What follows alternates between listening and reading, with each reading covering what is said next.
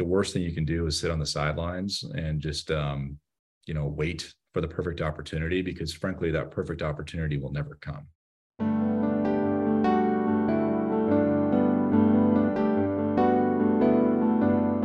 Hello, and welcome to another episode of Get Your Fill Financial Independence and Long Life, we explore ways to achieve those two goals. And when we find a person who can really help us with the financial independence piece of all this, then we are very excited to have them. And that is why I'm really psyched that Jacob Vanderslice is with us today. He is a principal at VanWest Partners, which is a Denver based real estate investment firm focusing on the acquisition and management of self storage centers and other opportunistic real estate throughout the US. So we want to hear about that because self storage is something that I think is real interesting and stuff. There's lots more information about Jacob, and his whole bio will be on the in the show notes, along with how you're going to reach him when you find out how cool this is and how you want to be a part of it. But Jacob, so why self storage? Because it seems to me it's not that romantic. How did you get started in it? Well, Christine, first of all, thanks for having us on today. Great to meet you. Um, I could not agree more That's not that, that, that, romantic. I uh, I certainly didn't go to high school dreaming of being a, a self storage investor, owner, operator um, years down the road, but uh, that's how it goes. I thought I'd be a fighter pilot, and now I just uh, sit wow. at a desk and talk about deals all day. So, but luckily, you have a, a propeller in your. I, I do. I, I so I did the next best thing. I got my pilot's license when I went high, when I was in high school, and I fly airplanes for fun. But uh, I'm not taking off the uh, you know the Air Force base in an F-16, unfortunately. But yeah. another life, another life. Yeah, next time maybe. so why self storage? We um we've done a lot of asset classes over the years. We've done single family residential, townhome development, uh, retail, uh, office, land deals, and we fell into self storage in about 2015. And we had studied it for a while, and we like the fact that it's historically recession resistant and kind of downturn protected.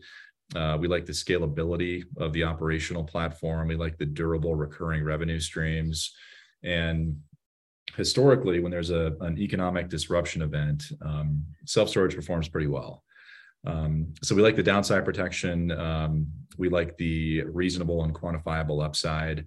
Um, and more specifically, we like the uh, granularity of the revenue streams. So we're relying on thousands of people to pay us, you know, thirty to three hundred dollars a month, right. and they're all month to month leases, so we can respond real time to supply and demand changes.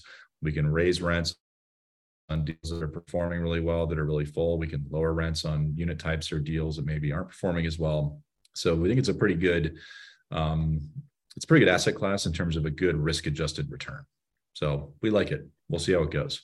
And I wonder, I, I'm just as you were talking about that, I was thinking that as the economy, when the economy isn't as strong, I wonder if people are even more inclined to hang on to stuff that they might trash if they thought they were going to have an unlimited income stream. yeah, no, it it kind of depends. I mean, when I mentioned disruption event earlier, um, really um, friction in the economy is what drives self storage demand, and by friction I mean kind of people moving up and down the economic ladder.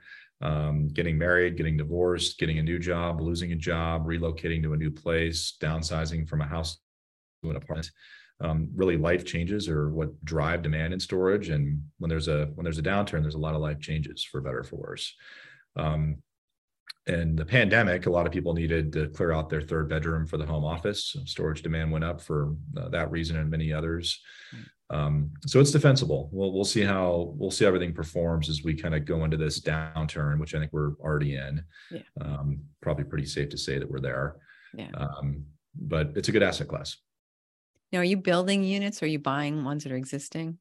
So we're doing both. We have uh, we have two vehicles in our self storage investment platform. Um, a few months ago, we launched our third storage fund, and Fund Three is only buying existing facilities that are already there that we can add value to with capital improvements, but mainly management efficiencies. Mm-hmm. Um, and then outside of Fund Three, we're doing ground up development projects within the context of single asset syndications and for those of us listening who may not be clear on on both, a syndication is typically one deal. A sponsor will go out and raise money for, make an LLC, and a fund is kind of similar, but a fund is a collection of assets. Mm-hmm. So we thought development was a little bit too different of a strategy to uh, mix into a fund vehicle. So we're doing those outside of our fund. So we uh, we have a deal under development right now that we closed a few months ago on the uh, Front Range north of Denver. We've got uh, three other deals in the pipeline that are closing in Q1. So we build and we also buy existing as well. Interesting. When you're scouting a location, are there things like similarities that you know are going to, you know, in the, in the demographic or in the area or anything density that make you know that this is probably going to be a pretty safe place to build or this is going to be a, an area that should be successful for self-storage? As it relates to self-storage specifically, one of the first things we look at are supply ratios. Uh, nationally, there's about eight square feet of storage per capita. So historically, if a market's been well over eight square feet per capita, it's been kind of oversupplied, and under it's undersupplied, and eight's kind of the median. Um, that's not a, a, kind of a universal metric that we live and die by. Some markets that might have 12 square feet per capita, which is a lot higher than the national average, um, all those facilities are full because the rents are so low. So what that means is if there's more supply and rents are low, more consumers can afford to store. Uh, so we also look at rents. Yeah, yeah. If it's cheaper, more people, right? If it's more expensive, fewer fewer consumers can store. Yeah. Um, we also look at rents in the market. That's a that's a big driver. And we look at rents relative to the in-place rents on an existing deal that we're buying. So we like to see rents, uh, you know, below market compared to competitors. Maybe the owner is not good at revenue management. They're not good at bringing customers up to market rates. Um, so really, rents and supply ratios, and um, we also analyze the risk of new supply, and kind of subjectively or objectively, what are the what are the chances that someone's going to build a facility nearby uh, during our hold period? And we obviously can't completely protect against that, but um, if we're buying a deal well below replacement costs, we know that it's going to be tough for someone to build um, at an attractive cost basis rest. Um, and beyond those different specific self-storage parameters, we look at just good real estate nuts and bolts. We want to see um, housing density. We want to see rooftops. We don't like buying in um, overly rural locations.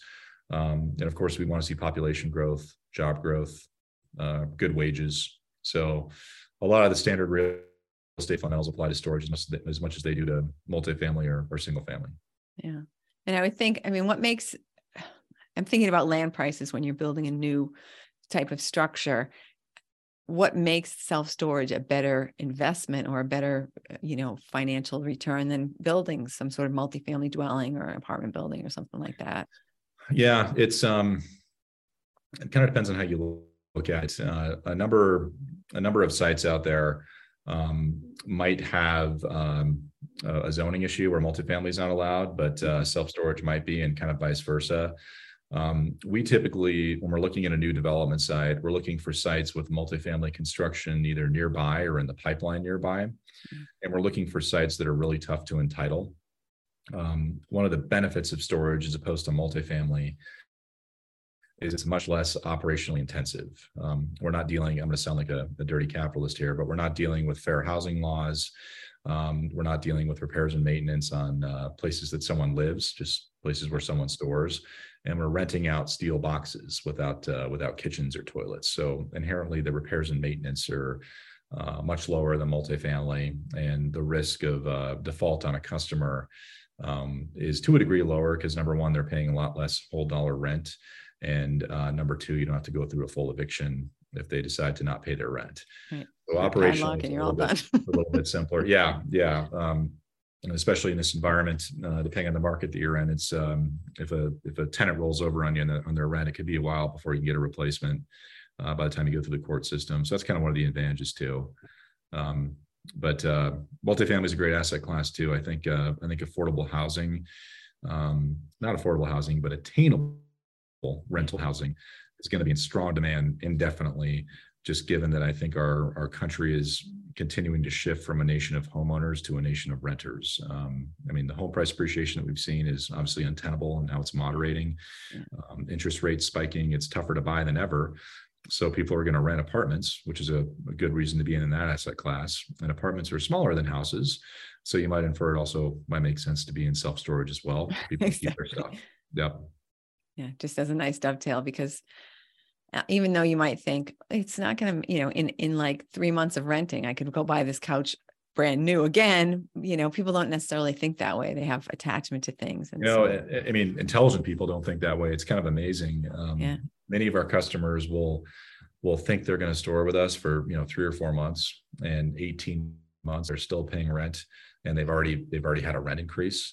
Yeah. um, it kind of becomes out of sight out of mind. It just hits their credit card every month. They don't want right. to deal with their stuff yeah. they don't know where to put it and if they want to find another storage unit that maybe is cheaper down the road they have to get a friend in a moving truck uh, going on a saturday do a bunch of work um, so it's a it's a stickier customer base than uh, than you might assume. People people stay around a lot longer than they expect to.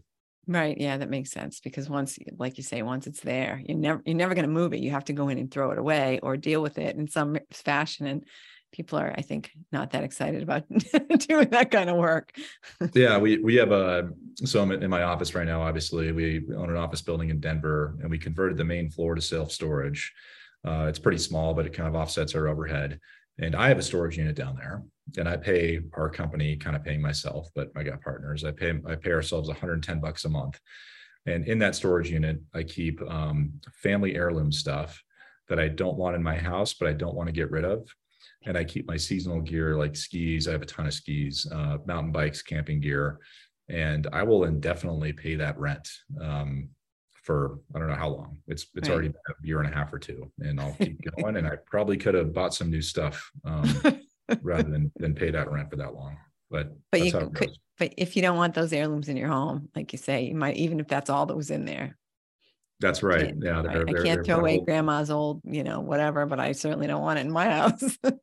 yeah, they co- they come from an old Nebraska farmhouse, and uh, they don't they don't quite match the furniture that my wife has spec for our house. So in the storage unit, they stay. Yeah, they look great there. they do. They do. So, what kind of ROI can investors expect from a fund like this? Yeah, um, we look at our return metrics through kind of two different lenses. We um, we have an IRR target, which is internal rate of return, and that's basically a time weighted calculation based on a series of cash flows. So IRR accounts for time. And the second metric that we target is a multiple, and a multiple is simply how much equity um, do you put into the fund, and then how much profit can you expect to realize over the life of the fund? Is your mm-hmm. is a percentage of your original invested capital. So if somebody puts in 100K and gets back 200, that's a two multiple. They put in yeah. 100, back 250, it's 2.5. So we, we target a 14 to 16% IRR over wow. the life of our fund. Nice. Um, and that equates to be about a two to 2.25 multiple on invested capital. And we, we try to drive our distributions um, kind of 50 50 from operational cash flow to some kind of gain on sale when it comes time to, to monetize the portfolio. Um, but every time we buy a deal, when we're whether we're building something or, or buying a value add acquisition, our, our target is always cash flow. Mm-hmm. Um, we love cash flow. We don't like buying, making better, and selling too often and too quickly. Um, it's taken a long time to learn this, but uh, I think the the key to wealth creation in real estate is is building an asset base that's sustainable and durable, mm-hmm. and holding that for an appropriately longer period of time versus buying, making better, and then selling and doing it over and over again. Yeah, it's interesting. I think that might be a function. I don't think I don't know how old you are, and I'm not going to guess, but I think it's a function of going through multiple market cycles. I actually was invited to speak at a college, and I was on a panel with all people who are younger than me. I think probably I was the only one over 30. And so I've lived through, I'm going to, I'm 59, right? I've lived through multiple market cycles and I've seen what happens and I'm listening to all their strategies. And I'm like, all these strategies require that the market is always going forward that it's always prices are always going up right? You get into this situation and yep. it just can't it's not sustainable unless you're constantly getting more value and and it just doesn't work that way. And i thought well so i said to one of the i don't want to call them kids i said to one of the young people what happens if prices don't appreciate? And even though you've put money into it and fixed it up what happens if it doesn't appreciate? And they just looked at me like you know that's ridiculous like and it you know hey for the last 10 12 years right prices have been steadily creeping up so i can understand their mindset but it's not real life yeah uh values will always go up until they stop right? exactly yes yeah so i to answer your question of course i don't I, I just hit 40 back in may and um, I started investing in my early 20s, uh, yeah. which was right before the financial crisis. Um, so I was, uh, I'm still dumb, but I was much younger and dumber back then.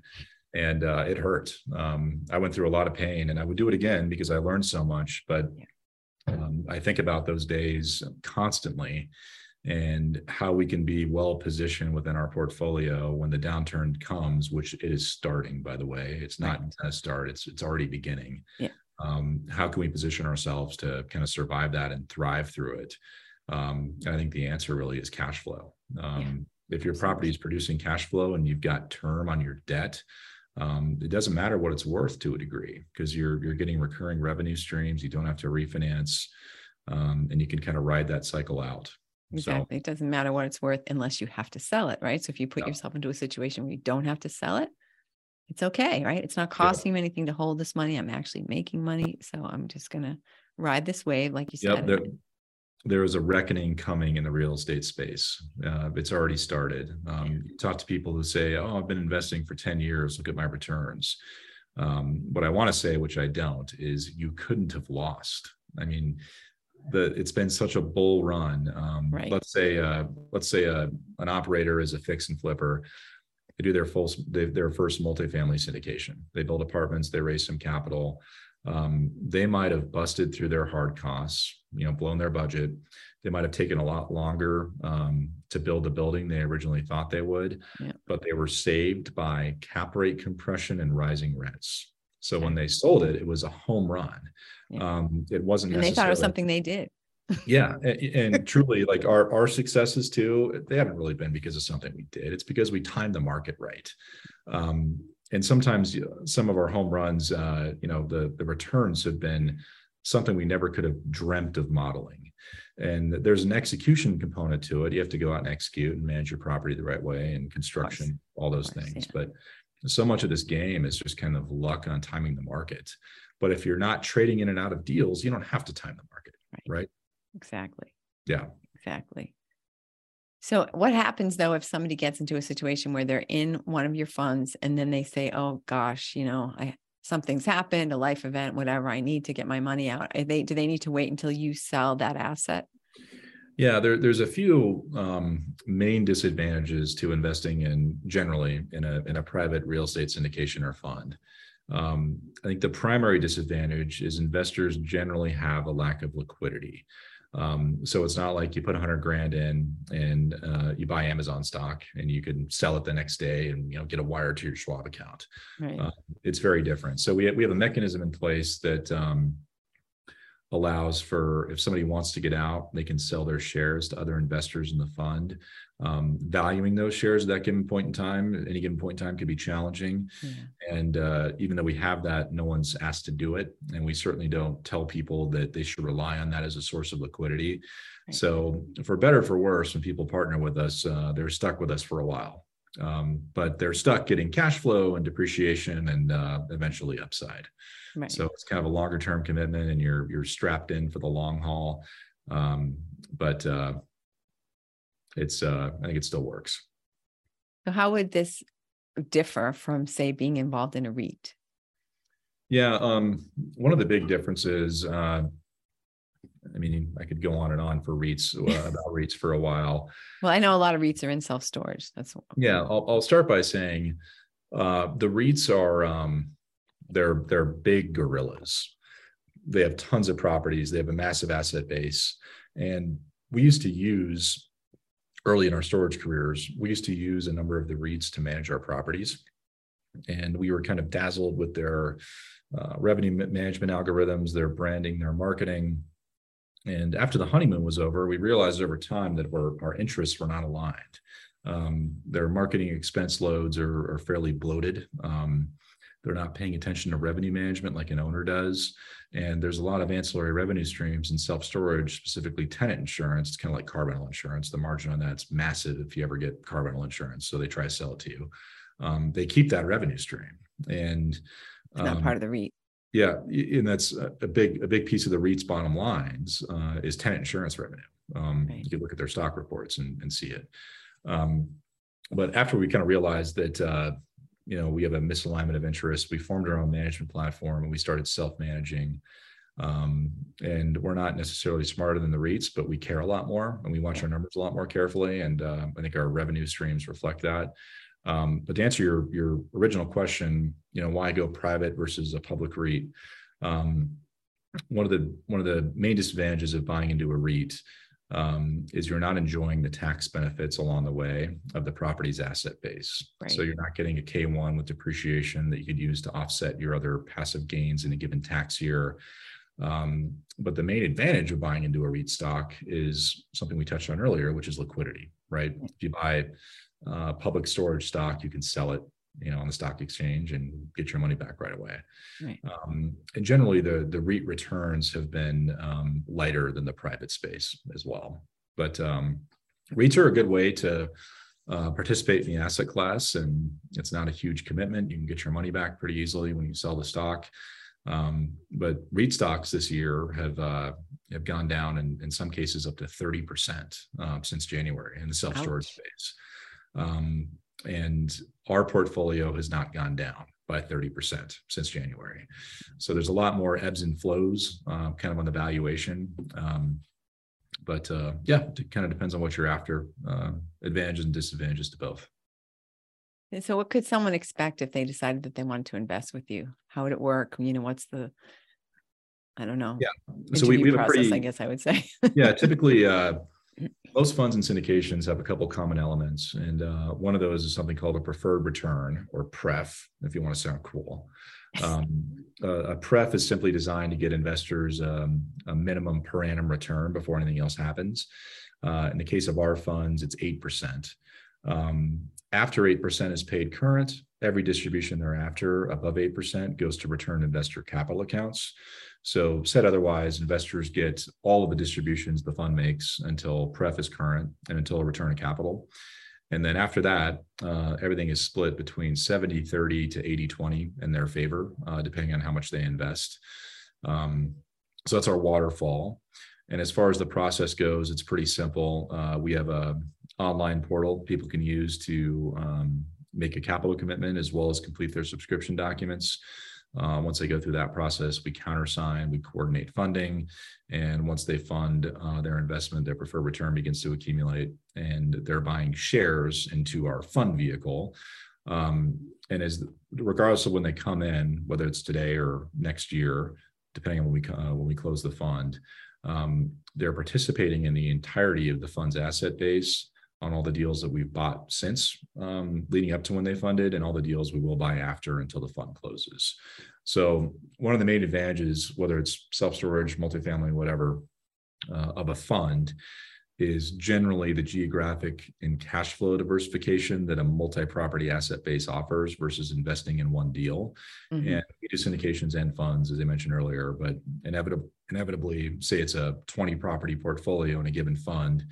Um, in a given quarter, maybe two or three deals are performing behind forecast. Maybe there's a repair and maintenance issue or higher number of move outs than we expected. But those are balanced out and even shored up uh, by the other, call it 17 deals that are uh, performing on or ahead of forecast. So funds are a little more diverse. It's almost like a whatever the asset class is. It's almost a mutual fund uh, of that asset class, if that makes sense. Yeah, interesting. So do people have to be accredited investors?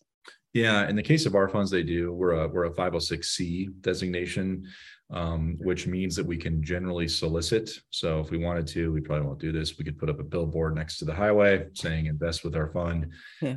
Um, but uh, in exchange for that ability to kind of go out and market and advertise, you can only accept accredited investors, and you also have to verify their accreditation with some kind of third-party validation, either a CPA letter or there's some websites out there you can go to that let you kind of upload your financials and make sure you're accredited. But um, yeah, accredited only. And for those of us listening, you don't know what that is. Um, you either have to make two hundred thousand dollars a year if you're single, or three hundred thousand dollars a year if you're married, or have a million dollars in net worth outside your primary residence. So any one of those thresholds by themselves uh, work for accreditation. Cool. And So what if it's a bit of somebody a wanted barrier, to? but not I'm huge. sorry. It's a bit of a barrier, but Yeah, but you don't want people who are like, you know, hanging out and you know, who can't really afford to put that money away for a while. I mean, it's yeah, we, we don't want somebody with uh hundred thousand dollars to their name giving us fifty. That's that's yeah, never good, uh, exactly never good balance. right. Too much They'll be calling you every day. What do you mean somebody moved out of that space? I was Right. over there and I saw two Right. moving trucks. What are we gonna do? yes, this is this is my last hope. What do you mean it's not going well? Yeah, right, exactly. don't want that. So, how about people? Uh, if they, I don't know how many people are familiar with the idea that they can use money from their IRA to do this sort of an investment. Do you want to talk about that a little bit? Yeah, certainly. Um, we have a we have a lot of investors who um, invest in our syndications and our funds using self-directed IRAs. And there's a number of implications to think about using a self-directed IRA, but uh, we'll keep it high level. Um, one of the disadvantages of investing with an IRA uh, is you're not enjoying the depreciation during the hold period to offset your other passive gain sources uh, on a given tax year. Mm-hmm. Um, but the advantage of an IRA is when there's a reversion event, um, your taxable income on those capital gains is uh, either zero or much less. So you're not enjoying the tax benefits along the way, but when there's a liquidity event and some upside, you're saving a lot on taxes on the back end. So right. it just kind of depends on what your what your strategy is. Um, and I, I kind of look at IRAs as to a degree, depending on your age, house money. Like you can't touch it for a while. You can't get to it if you want to. Um, you might as well park it somewhere that's going to grow over time uh, within real estate. So we think that's a good good option for folks who, who have those IRAs kind of sitting around that aren't doing anything. Well, especially if you think about it, I don't know how many people. I mean, this isn't an IRA conversation, but like if you have a Roth IRA, right? You you're just getting such great returns that you don't have to that you're never right going to have to pay taxes on. Right. Right. right? Exactly. Just, that, that's the idea. That, yeah. That's the idea. Yep. Compared yeah, you're, like, you are missing appreciation, but a lot of our investors, um, depending on kind of the the avatar of a given investor, let let's say you're you're an attorney um, making good money, you own a house, uh, you own some stocks. Um, even if we're giving that investor passive losses, they can't use those passive losses to offset their active income. So even though they're getting a big W two, making a lot of money every year, those losses aren't really doing much for them. Uh, so sometimes it doesn't matter that someone's getting losses because they, they don't have anything else in their portfolio they can use to offset. Right. So really just depends on your tax situation and what your uh, investment portfolio looks like. Yeah. So Jacob, I, I mean, I think we've kind of got into a little bit of you know helping people to understand how this could work and stuff. Are there questions that you wish i would be asking you right now that i'm not asking out of ignorance or just you know cluelessness? No I, well um, certainly not out of ignorance or foolishness of course. Um, i think if uh, if someone's out there considering um, and they've been thinking about pulling the trigger on getting into real estate at some point um, I think there's never a good time to invest and there's never a bad time to invest. Um, there's never a perfect deal. And I think the worst thing you can do is sit on the sidelines and just, um, you know, wait for the perfect opportunity because frankly, that perfect opportunity will never come. Right. And even when there is a perfect opportunity, you won't realize it was perfect. You didn't know it until it's too late. Until a, right? year, until a year later, right? You're gonna say, "Oh, I should have bought that deal," and who knows, like like COVID, right? Should have bought right. every every house we possibly could in uh, you know June of 2020 yeah. and blew out of it uh, Q1 of 2022 we'd be heroes. But, uh, you know we didn't know. Um, if we'd only known so, so, yeah you're, you're not creating wealth and you're not learning anything by sitting on the sidelines. So um, I, I, encourage you to take action for sure um, and whether that's buying your own rental property or investing in a fund or syndication um, i think putting money to work is important because your greatest asset is time and if you're not taking advantage of that time to let that money grow, uh, you're losing out. Um, if you do invest in a private syndication or fund, um, I encourage you to get to know the sponsor really well. Um, make sure what they're telling you is true, track record, uh, performance history. I think transparency is very critical. If, uh, if a sponsor won't show you what you want to see when you ask for it, that's probably an early sign. Maybe you shouldn't work with them. Um, and I, I think a, uh, another really important component, which is kind of tougher to do to a degree. Um, but understanding whether that sponsors um, strategy and their return targets are driven by reasonable and achievable assumptions.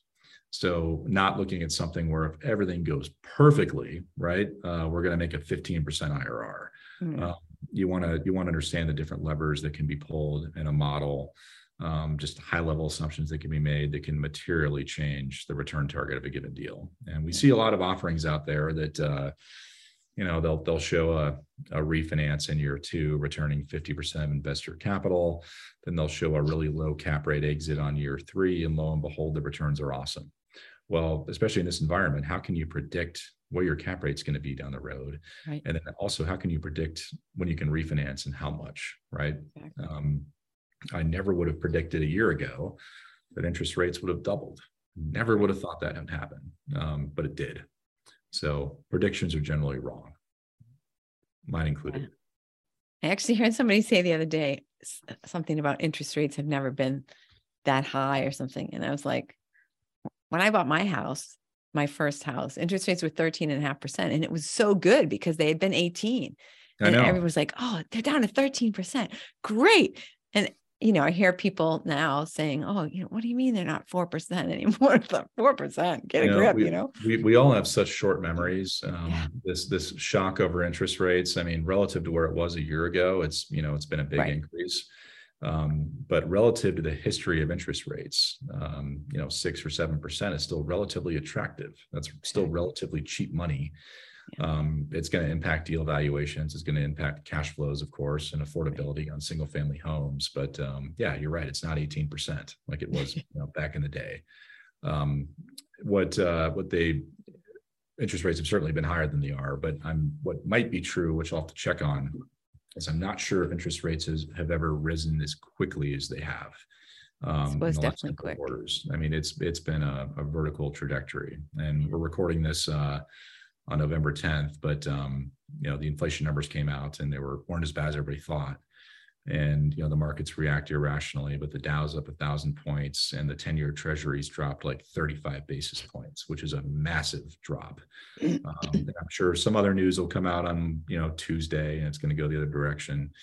Um, but yeah, it's been a it's been a big run up in the cost of capital, and I think it's going to be a real impact, uh, specifically on the real estate market. Um, yeah but that's why I mean, as you're talking about, uh, you know, self storage, it sounds like it almost could be an the opposite. You know, like a, a very complementary market because as there are more you know, as people are having trouble maybe paying their rent or buying homes, on the other side, they're going to need to have self storage. They're going to need to have more, you know, places to put things while they're temporarily in an apartment waiting for interest rates to go down, for example, downsizing, yep, yeah. right sizing, moving to different places where they just can't maybe afford to buy what they thought they were going to be able to afford to buy right now. Yeah, well, we'll see how the demand kind of sustains as things soften up. Um, yeah. But uh, in an inflationary environment, because our leases are month to month, uh, as painful as inflation is, it actually is a benefit because you can more aggressively raise rates over time yeah. um, because everything else is going up, right? Their gas is going up, their rent, uh, their food. So they're kind of used to bills going up, as painful as it is. Right. Um, but there's an inflection point eventually. Uh, people just can't afford to pay anymore, right? And I think the country, in a, in a lot of ways, is kind of reaching that. Um, you know, filling up your gas tank, your utility bill, uh, trying to buy a used car, right? Prices have dropped a little bit in used cars, but those are just through the roof. Um, so uh, I'm, I'm, hopeful there's going to be a cleansing soon and a, and a moderation to kind of get us back to normal. Yeah, I know it does seem like people have been kind of beat up lately between, you know, COVID and now gas prices and now inflation and interest rates. And it's like, what next? yeah, it's it's one thing after another. I mean, as terrifying as COVID was, um, and the the impact it had on the economy, I think with a lot of government intervention with shutdowns, um, I think the situation is um, perhaps more financially meaningful and uh, terrifying. Um, I think we're going to see a, a, a, massive drop in real estate values if these interest rates continue. Yeah. Um, because commercial real estate and residential to a degree trades on a cap rate basis, which is a multiple of the income stream it produces. And there's an inverse relationship between values and cap rates. The lower the cap rate, the higher the value. Yeah. Um, historically, uh, you know, an infill storage facility that's stabilized or an infill multifamily building that's class A was trading at a three or 4% cap rate. Well, you cannot buy a deal at a stabilized three or four cap and finance at a seven, right? The exactly. math doesn't work anymore. so one or two things have to happen. Either interest rates have to drop, which they're not going to anytime soon. They'll they'll normalize eventually, but right. not soon. Or values have to drop. So we're we're going to see some uh, some asset declines, I think, here in the coming quarters. We already are starting to see it, but uh, it's it's going to become obvious here, I think, very soon. So be careful in the streets. Yeah, exactly. There's panic in the streets. That's right. There's not blood in the streets yet, but uh, there there might be pretty soon. Yeah. Jacob, thank you so much for being with us today and, and enlightening us about self storage. I don't think I've talked to anybody about self storage before, but you know, now that we're talking about it and thinking about it, it's like in many, many ways, it makes sense. It seems like a really good investment. And I think I'd rather be in a private sort of situation rather than a REIT. You know, I have some experience with REITs and I didn't did not love that experience. Like you say, a lot of over promising and under delivering and you know, Certainly. whatever. But well, so as, can... uh, as, boring as self storage is, um, that's not necessarily a bad thing to be, right? That's it. Exactly. So, how can people reach out to you if they want to talk more about possibly getting involved in investing with you? Yeah, or just talk shop about real estate in general. If you have sure. a deal you want to look at, always happy to talk. Um, they can email me, uh, jacob at vanwestpartners.com. They can go to our website, vanwestpartners.com, or they can hit me on LinkedIn, uh, Jacob Vanderslice. Great. Excellent. And I'll put all those note all those links in the show notes for everybody so you don't have to try to write them down if you're driving. And think now, listeners, think about who you know who's in a situation where they're just in some kind of dead end investment. They've got money under the mattress and they just don't, you know, they're just not getting the kinds of returns that they could be getting. And maybe put them in touch with Jacob. Maybe send them this link to this episode and, you know, change their potential future financial future. And have a wonderful week. Jacob, thanks so much for being with us. Thank you, Christine. We appreciate it.